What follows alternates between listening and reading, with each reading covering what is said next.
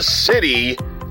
It's your man, Big Pat, the voice of your Charlotte Hornets, and you're listening to the All Hornets Podcast Network, presented by Sports Illustrated.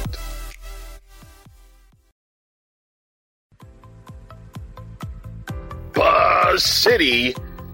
It's your man, Big Pat, the voice of your Charlotte Hornets, and you're listening to the All Hornets Podcast Network, presented by Sports Illustrated.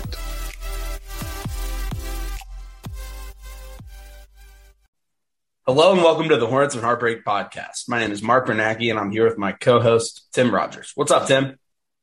What it do, Liquor Mark?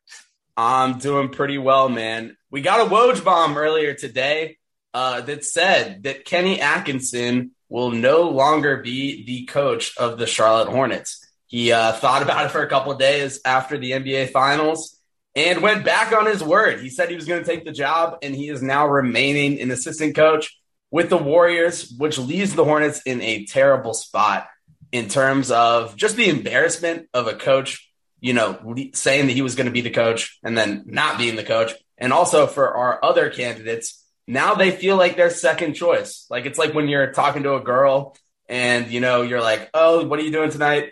And she's like, hey, I know you're talking to this other girl who you really like more. Right. That's what's going to happen with these other coaches. So even if we get the coach that we want, uh, you know, they're gonna they're gonna come in with a little bit of a sense of like they weren't really wanted in Charlotte. So it, it's it's a rough situation for sure. Uh, Tim, what are your thoughts?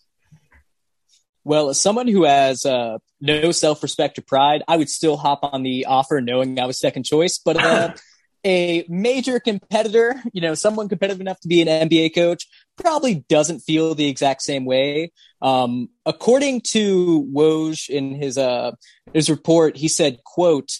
After accepting Charlotte's offer during the NBA Finals last week, further conversations with the Hornets organization led Atkinson to believe that both professionally and personally, it would be best to remain with the Warriors.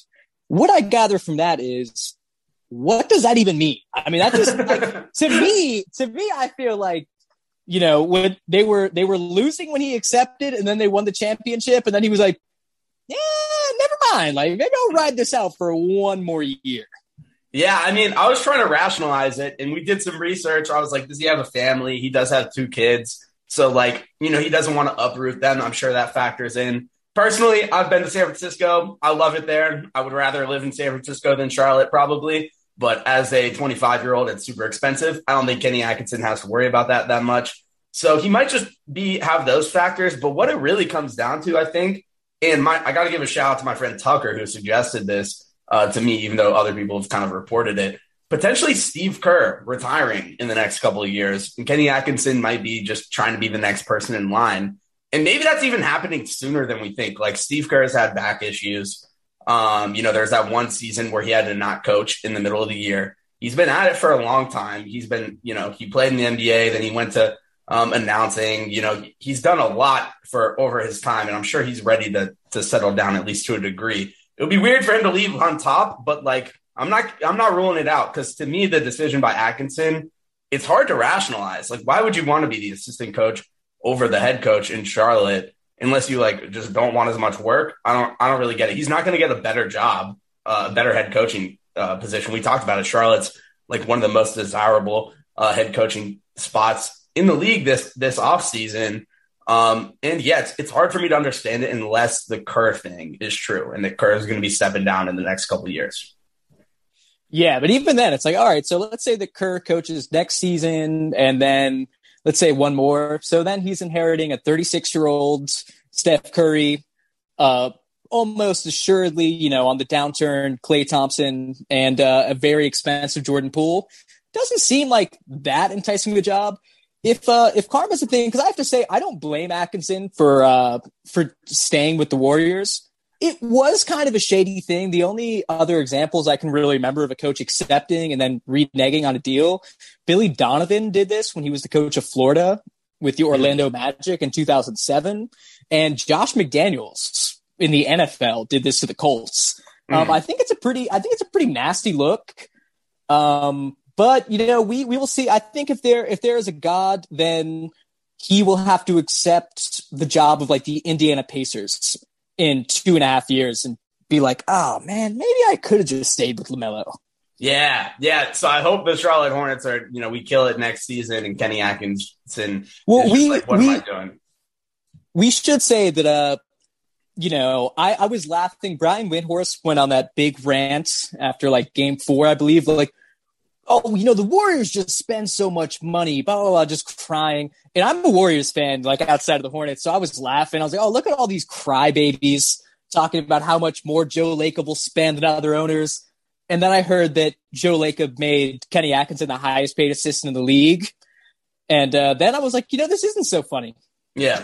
like, yeah. You know, once it affects me, I was like, this kind of sucks. yeah. So de- definitely like just a low ball move from Atkinson to do this to the Hornets. Like I said at the top, like it definitely is going to be harder to get the candidate that we want now, right? But if we can get D'Antoni or Stotts, my, my initial reaction was actually a little bit of happiness. Like I, I know a lot of people on Twitter are like, oh my goodness, this franchise, like everything keeps on going wrong. And I see that perspective. It's definitely not good that we had a coach back down. It's definitely embarrassing. But I was higher on Stotts and I was higher on D'Antoni than I was Atkinson. We actually recorded 20 minutes earlier this week about Atkinson and we hadn't dropped it yet. We were planning on dropping it tomorrow, just talking about Kenny. And I had to really try to get excited about it. Uh, so I'm I'm pretty happy that we're hopefully going to get another another candidate. Although, like the worst case scenario, right, is we make like a panic move and we're like, Mark Jackson, what are you doing? Like then then that would be horrible. But if we're still able to get who we had, you know, in that top tier of D'Antoni and Terry Stotts, then I'm actually happy about it. Uh, if if that's the case. Also, the fact that he like was this you know, he was willing to change his mind like that. Like it's kind of a good thing he's not going to be our coach, right? It's a good thing that he did change his mind at least because he just, I guess, wasn't that excited about it, right? Yeah, no, he's a fickle guy, and yeah, like you know, I was looking, you know, I was like trying to really dive into all these stats to sell myself, and I was like, wow, man, they were top ten in pace. he had four years. Like, man, that's pretty good.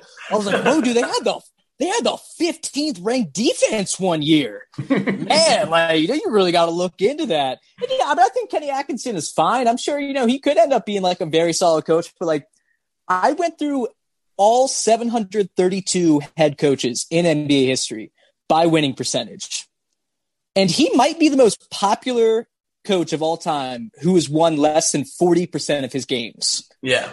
The, the other candidates for that are like David Fizdale, um, Dick Vitale, Mark Daigneault. Like it's Mark not Dagnall. like a Mark yeah, Mark Daigneault. Like, oh yeah. Yeah. excuse me for that. You know, he has a twenty nine percent career win percentage. Yeah, I typed his name down wrong, but it's like you know, I'm sure Kenny is fine. He did overachieve, but like people are talking as though we missed out on like modern day Rick Carlisle. Or Yeah. something like, you know, he's fine, but it's like, yeah, it's like, you know, he has no real like track record. Like, man, he won 42 games one year. That's crazy. Yeah, Yeah. it's like you know I'm- he could be he could be better than who we end up hiring, but yeah, I mean I, I don't think it's like some home run that got stolen out of the park. I completely agree. Like I said, I had to talk myself into being happy about it. Um, I mean, it's better. It would have been better than like some of the other candidates, like assistant coaches and stuff. But if we get D'Antoni, I will be so happy. I had like five minutes at the top of our previous episode, just like, man, I wish it was Mike. I wish we were. I wish we were getting Mike. So um, I hope. I hope that happens. I hope he doesn't have too much pride to, uh, you know, that he's going to decline the position after being second choice. Um, I think I'm with you, Tim. I think I wouldn't have that much pride, but Mike D'Antoni might be in a different might be in a different boat. And uh, we turn you turn that into like a positive somehow on the last podcast that he was the most popular coach with a under forty percent winning percentage. Like uh, on the last episode, you said that and made it a positive. We're gonna do that again uh, here. like people love Elgin Baylor. we're gonna do that. We're gonna do that again here with uh with Atkinson. And last time I told this story about apparently he likes to play pickup with the players, run run point guard in scrimmages, and uh, you know he had like a leg injury earlier this year that prevented him from sitting on the bench during games. from his pickup games, and then when he recovered, he got right back into it with the Warriors. It's because Warriors he took players. a charge. He took a charge from like Jonathan Kuminga. All right, so that kind of intensity from your coach, like maybe the players would have liked it, but I wouldn't like it if my coach was doing that and I'm a, grown man and I'm playing in the NBA and the, the assistant coach is trying to run pickup games with the players. It's like, dude, you're not you're not in our league. Like, why are you out here?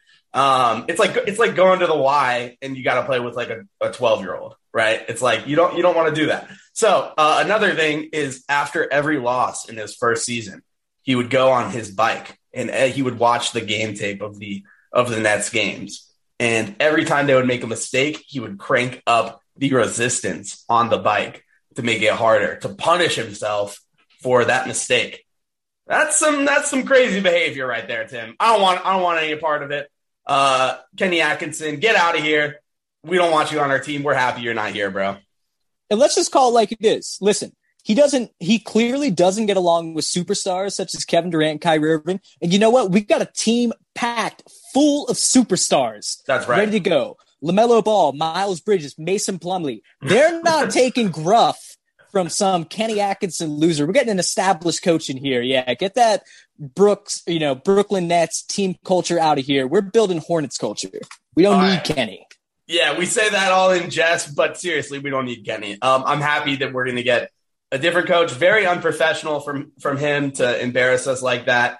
Uh, and yeah, so what do you, what do you think is going to happen from here, Tim? What like what's your give me a, a prediction?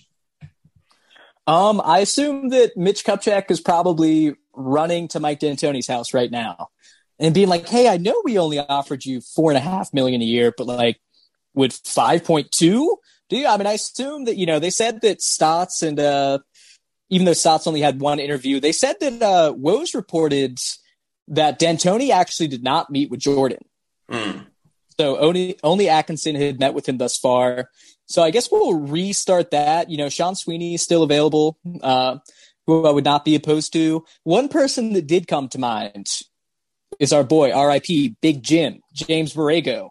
Uh, I just thought about him and I was like, you know, I bet that he found this pretty, pretty funny because according to certain reports, hasn't been confirmed yet. Um, some some local reporters have claimed that the Hornets organization did not know that Atkinson has res- had rescinded the deal, and they found out via Twitter. Whoa! So yeah. So apparently, apparently the Hornets brass was kind of in flux. So I imagine that James Borrego was just like, "Yeah, that's what you get." yeah, it's like, "Want to kick me out? Have fun in the play-in." James Borrego stock up. I guess Mitch Kupchak stock down. Like should have seen this Let's- coming a little What bit. if, what if we just brought brought Borrego back? Wouldn't that be the funniest thing that's ever happened? They're like, "Hey, man, dude, we tried to fax you the contract. Like, I don't know what happened. I, we thought you were mad at us. Uh, we thought you didn't want to be here, James. Like, You know how the Wi-Fi is here, man. This crowd miss text all the time. that's hilarious, dude. Yeah, I I, uh, I imagine he's he's definitely out there laughing uh, about this, and it's just not a good look uh, for the Hornets. Schuyler Callihan at uh, Sports Illustrated, kind of our boss, uh, said the last 57 days for the Hornets fired James Borrego, the Cup, Kenny Atkinson accepts job, Montrezl Harrell facing drug charges, Atkinson changes mind. Uh, that's a lot of bad events sort of in a row there. And the cup incident, in case you're not familiar, was Miles Bridges uh, drinking some sort of purple beverage uh, on on his Instagram story that you know rumored to be lean, probably lean. Uh, and yeah, so all those things in a row, not great, not great for the Hornets here this offseason. yeah, I just like to imagine that Mason Plumlee is riding around downtown Charlotte right now with like an unlicensed gun or like drugs in his car, and he's just like, "Oh man, I really got to put this back in the house. I was planning on getting arrested this weekend. God, I guess I'll wait until we hire the next coach." yeah. Um, what do you think? Do you think we're going to get a coach before the uh, draft? Whew, man, I hope so. I mean, Five day, five day window. That'd be a quick turnaround. yeah, so the draft is Thursday at seven thirty. Um, you know, really, we don't pick until about like eight fifteen, so we have like a little more time if we're you know if we're trying to be positive. Mhm, Uh, mhm. But yeah, no, it, uh, it's pretty scary. I mean, Mitch Kupchak was very confident in his scouts, and you know just talking about how he's the one that's going to be making decisions. But it's kind of if you're going to hire someone, even like you know, assume like let's say there's things like Frank Vogel or Mike D'Antoni. The players that you're going to draft, I would think, would depend on the coach that you have because mm-hmm. it's going to be a drastically different different system depending on the coach. And it's it's a pretty tough look, but also, I mean, the Hornets, I think, already waited a little too long for the coach. Like people made fun of how long it took the Lakers to hire a coach, and that was like two weeks a month ago. ago. Yeah, it was it was yeah. a while back, right? Yeah, I mean, like you would think that they would have some sort of input into who was getting drafted, and that's probably not going to happen. Like, what are we going to hire them Wednesday, and then you know, we're like, hey, uh, by the way, have you done your draft research? like, like, yeah, dude, I, I, have ESP, I have ESPN Plus. Like, I'm a big Draft Express guy. I think I think we should take Chet. all right. I mean, all I'm all I'm hearing from this is, yeah, you know, the sky is the limit. That's all I hear. Is we can, maybe we might even hire Gregg Popovich. You know, who knows? So I, I my prediction, my final prediction is we're going to get D'Antoni. Uh, tweet from James Plowright. Expect D'Antoni to be named shortly. Um, and I don't think he necessarily has inside info there, but he is, you know, he's locked in. I agree with him. Um, I think Mike will be the guy. It was sort of clearly down to Mike D'Antoni or Kenny Atkinson. And it seems like, you know, unless D'Antoni is not happy being the second choice, then I think that's who, who we would like to have. Um, and he understands these things, ha- these things happen. He's a, he's a pro, he's a veteran, right? So he's he's not going to be too upset about it. I think.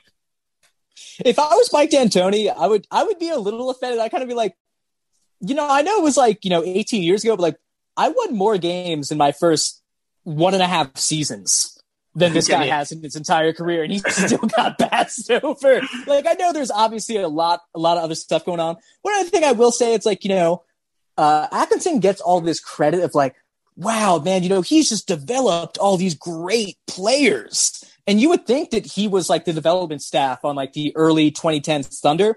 It's like, no, it's like he developed DeMarre Carroll in Atlanta, then like Caris LeVert, D'Angelo Russell, Rondae Hollis Jefferson, and people talk about him as though, yeah, it's like he was part of the Spurs development system that brought up like, you know, Manu Ginobili and Tony Parker.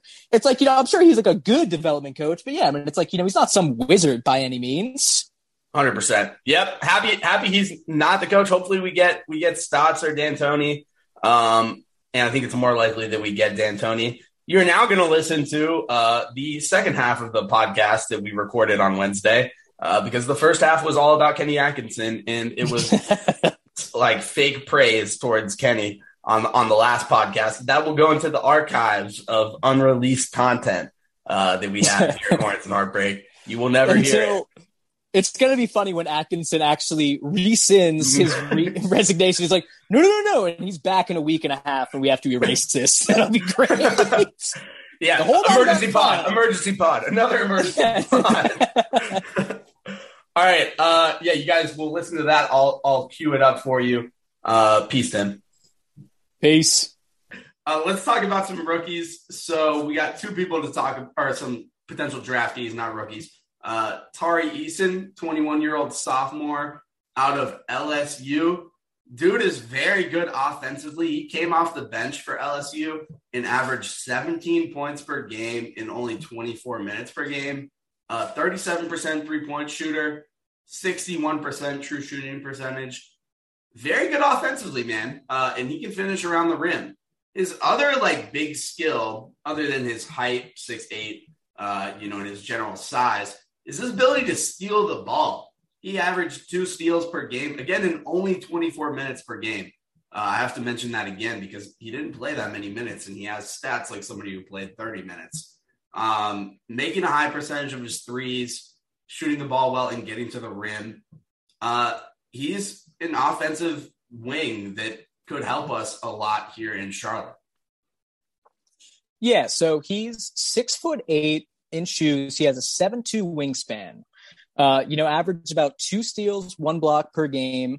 Uh, 56% on twos, 36% on two and a half threes per game, 80 from the line which you know when you look at college players that's you know like that's the biggest thing to really look at as far as projecting shooting um and yeah you know you talk about his defense uh it like, and this is hyperbolic, and you know, like all around doesn't remind me of this guy. But the way that like if a guard is driving against him and he just gets his hand on the ball, it's kind of like Kawhi Leonard. It just stops. Like the guy just like stops moving. He just rips the ball away like Kawhi on like Ben McLemore from like 2017, if we remember that. Um, yeah, so I think that defensively, I'm really interested. Even though his offensive numbers were better in uh, in college, I imagine if he were to come on a team like the Hornets, he would essentially just be a perpetual fourth or fifth option and never be asked to create. And for that, I really love everything about him. I think he's like the perfect project type wing to take in a situation like this, where you know this will probably be our last lottery pick. So it's like, man, let's let's swing for the fences as much as we can in a draft like this that's not full of like high upside wings. Yeah, so some of the negatives with him are that like his handle is sketchy to say the least. Um, and at times he would take the ball up the court in like a fast break situation and just get stripped. Like you see the slightest defensive pressure and he kind of gets confused and turns the ball over. Um, but he's not going to be doing that in Charlotte. He's not going to have the ball in, in his hands, taking the ball up the court like ever, right? He, as you mentioned, he's going to be the fourth or fifth option. So that problem to me is like kind of a race. Like if he starts dribbling the ball too much, he's just getting pulled. Like that's, that's not going to be happening in his rookie season. He's not going to be dribbling that much like he was in LSU in Charlotte. That that job is somebody else's. So um, I kind of view that as like, okay, it's an issue to to a degree, but he's not going to be doing that that much here in Charlotte, like I said. Um, and then one of his other issues is that he had a lot of foul trouble. He was playing the five at LSU against bigger people a lot of the time. So uh, in his foul trouble, he fouled out in six games, I think, in uh, in LSU. So he was playing against bigger defenders. He's not going to be doing that that much in Charlotte either. He's not going to be playing the five for us. He's more of a four in the NBA, I think. Um, and so those two problems that he has for the Charlotte Hornets specifically, and most NBA teams, I think, kind of get negated at least a little bit. Yeah, I would say that's a that's a great point where like yeah, we're not expecting him to be Scottie Barnes. Mm. You know, like he's not going to be like running like, you know, maybe he will be the third man to touch the ball on a fast break. That right. would be like his his big thing. Or another problem that I think he has, even though the numbers are pretty good, you know, the 36% from three, he has a very low release, almost shoots it like jawline, mm-hmm. I would say, which is low, but he's only ever going to be like, you know, it's going to be swing, swing, swing, and then he shoots it's he's never going to be like taking anyone off the dribble and taking a step back. So I don't think that's as big of a problem. And Lamelo also had kind of a funky jump shot. I mean, still has a funky jump shot, I would say. So I'm not as worried about that. Um, the the defense is really what what jumps out to me even more than you know like the seven or like you know about 17 points a game um yeah i just think that his handle does need some work but everything with wings come down we're watching these finals now and what's stopping, you know, Jayson Tatum from actually being a top five player? It's the handle. Mm-hmm. What's stopping Jason or Jaylen Brown from being a, you know, perpetual all star? It's the handle. Why does Andrew Wiggins suddenly look so great? He's playing with Steph Curry, doesn't have to dribble anymore. Like, you know, a lot of these guys, you know, they're between six six and six nine. It's just like dribbling the ball. It's harder when you know you're that when you're that high up. So yeah, I mean, if we're projecting him to be more of just like a super energy guy off the bench. And like, I could see him, you know, like he'll have some ugly games, but I could also see like almost like when Dante Exum locked up James Harden on the Rockets in like 2017. And for a week straight, people are like, man, Dante is really putting it all together. I think Eason will have some of those games where he'll give, you know, like star players hell for like a quarter and a half. And people will be like, wow, he's going to be the next defensive stud. Like, I think he has that potential. Not that he'll put it together for a full game or, you know, weeks at a time, but he has all the attributes to like switch two to four realistically. Cause I think the one to five switching, I don't think that really any guys can do that in the NBA. I think that's like an exaggeration. Yeah. Uh, but yeah, like two to four, I think defensively, yeah, one thing that does scare me is he kind of reminds me a little bit of Kelly Oubre mm. in the fact that he is super athletic, can get to the rim, has, you know, like people respect the shot enough that he can get there. But if he's not dunking, man, he he will just miss the cylinder. Mm. sometimes on layups, and he's very, very one hand dependent. But again, that is a fourth option, not as concerning. He's a he's a project, I would say, but a worthwhile project. Yeah, I think I disagree with you a little bit on like the defensive upside. I don't see it quite as much as you do. Um, you know, his steals were impressive. I don't see like the quickness that much when compared to another player that we're about to talk about, Jeremy Sochan. Um, but I mean, yeah, he could he could very well turn into a very good defender in the NBA. I just don't I don't think that's like as much of a lock as his offense. I would I would compare it to almost like again, this guy seemingly comes up a lot like Matisse Thybulle, where like Matisse Thybulle is not like one on one, like Kelly Oubre will give Matisse Thybulle like one on one like work. But as like, you know, a guy playing passing lanes and like swapping in, like almost like he's not Herb Jones because Herb Jones better one on one.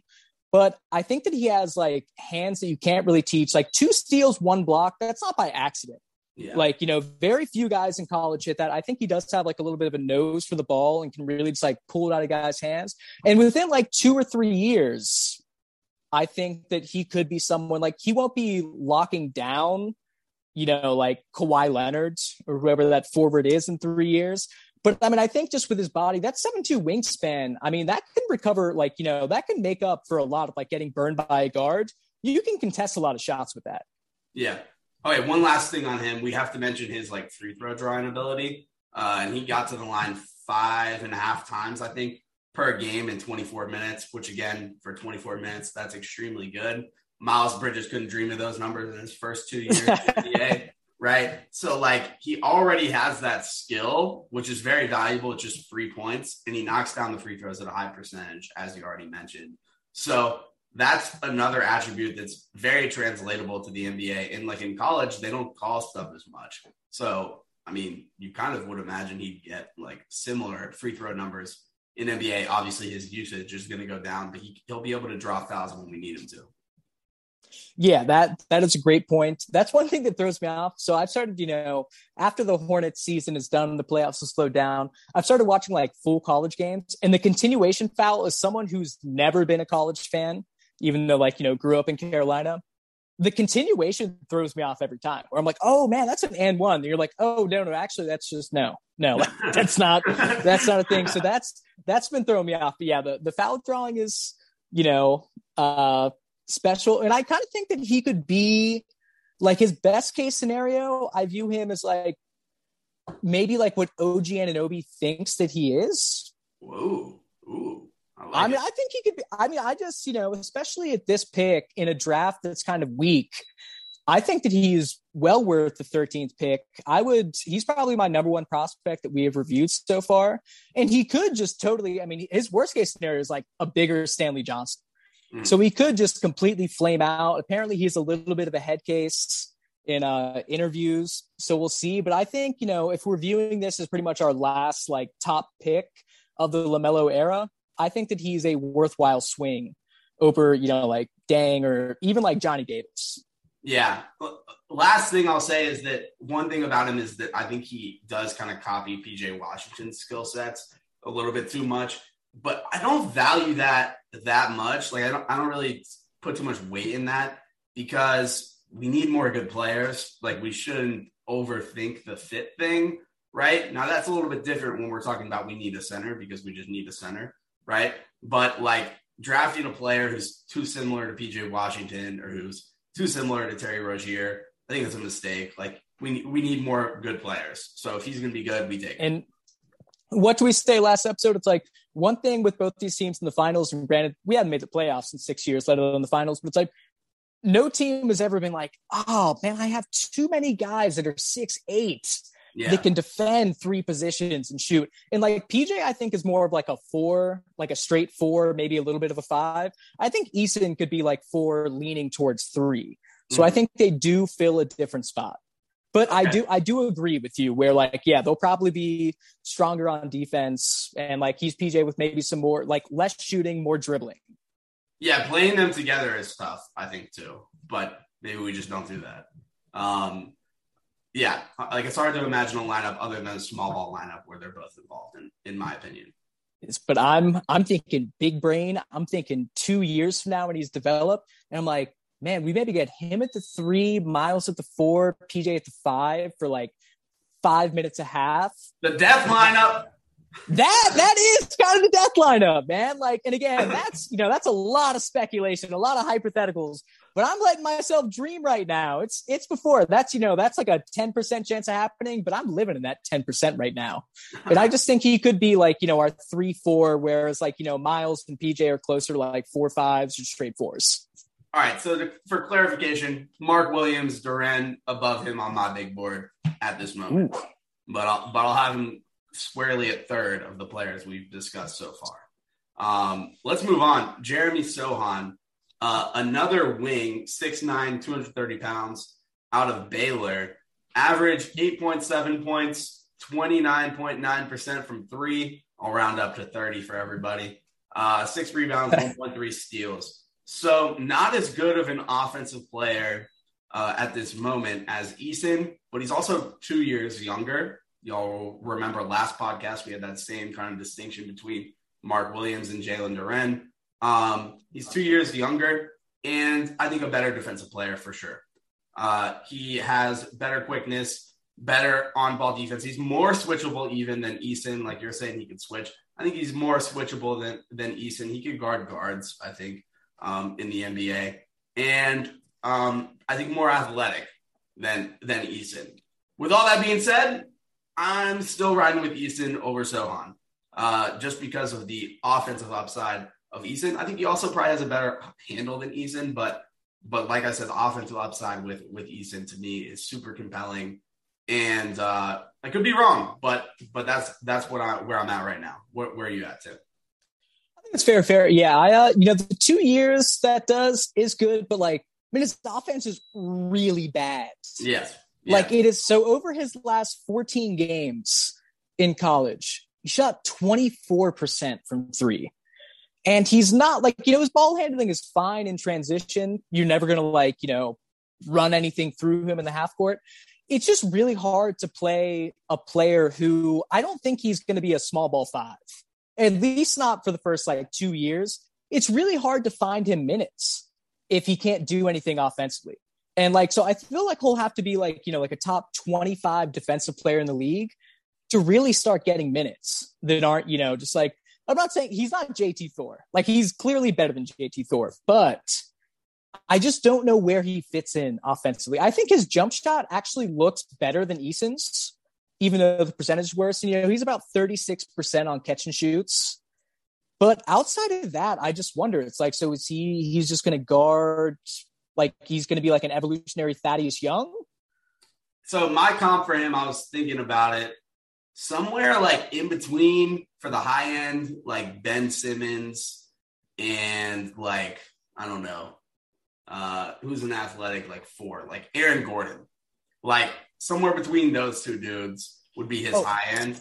But his low end, yeah, I think for him more than Eason is a bust. Like I think that if he like doesn't develop a jump shot offensively, the questions are like super there. Where like you said, he has a better handle than Eason, but it's not like he's like uh, a guard level handle, right? Um, so I, I see him definitely as more of an upside swing. Like I think he could potentially be just like sick. Um, whereas Eason, I'd say, has a lower lower ceiling, uh, but a higher floor uh, than than uh, Sochan does. No, that's that's fair. I've seen uh, comps for both these guys, like Patrick Williams, and I'm like, is Patrick Williams played 25 games in the NBA in his first two years? Like, do we know what Patrick Williams is? Yeah. Like, you know, he's he's from Carolina, so don't want to don't want to hate on the guy. But uh, yeah, I do wonder, like, you know, with Sochan, like, if because with these guys, like, realistically, again, like we talked about the Kaminsky principle last time of like how often is like what you are best at actually going to be used on offense. And if you believe that he has the vertical ability to be like, you know, uh, a dunker spot threat, I think that changes things a little bit, but it also changes the formation of your team where like you almost have to play him at the four or the five. Like he can't he can't be a three with his shooting. So then, unless you pair him like, unless we do take two draft picks, which we're rumored not to do, like, it's kind of hard to see him fitting in with PJ on the floor or with Miles. And again, not that you like draft around those guys by any means. Well, Miles, you kind of do. But yeah, it's just, I just don't know where he fits in offensively. And it's just, offense is just more important than defense right now. Yeah. Yeah. He, I think I think he's clearly the. I, we we kind of talked about this pre-pod. I think he's clearly the better defensive player than Eason at this point. Yes, he, he, can he can move super fast. He's a he's a rim protector. He's a little bit taller. Um, but yeah, like you said, the offense is just lacking. It's really similar to our Duren and Williams conversation from last week. Like, do you take the guy who who might be really good, or do you take the guy who's kind of already shown it, right in in college? and that it's again the youth thing at 19 um, for for Sochan, and then uh, Eason's 21, right? So he's he's two a full two years older. That's sort of the question here. Again, I think with these two players, do you take the guy who's proven it, or do you take the guy who might be like top top 30, top 50? Yeah, and I will say I'm I'm kind of underplaying how just nasty Sochan is on defense. So on. Yeah. I mean, he is just outrageous. Like I even like, you know, I watched I've been watching him for the last week.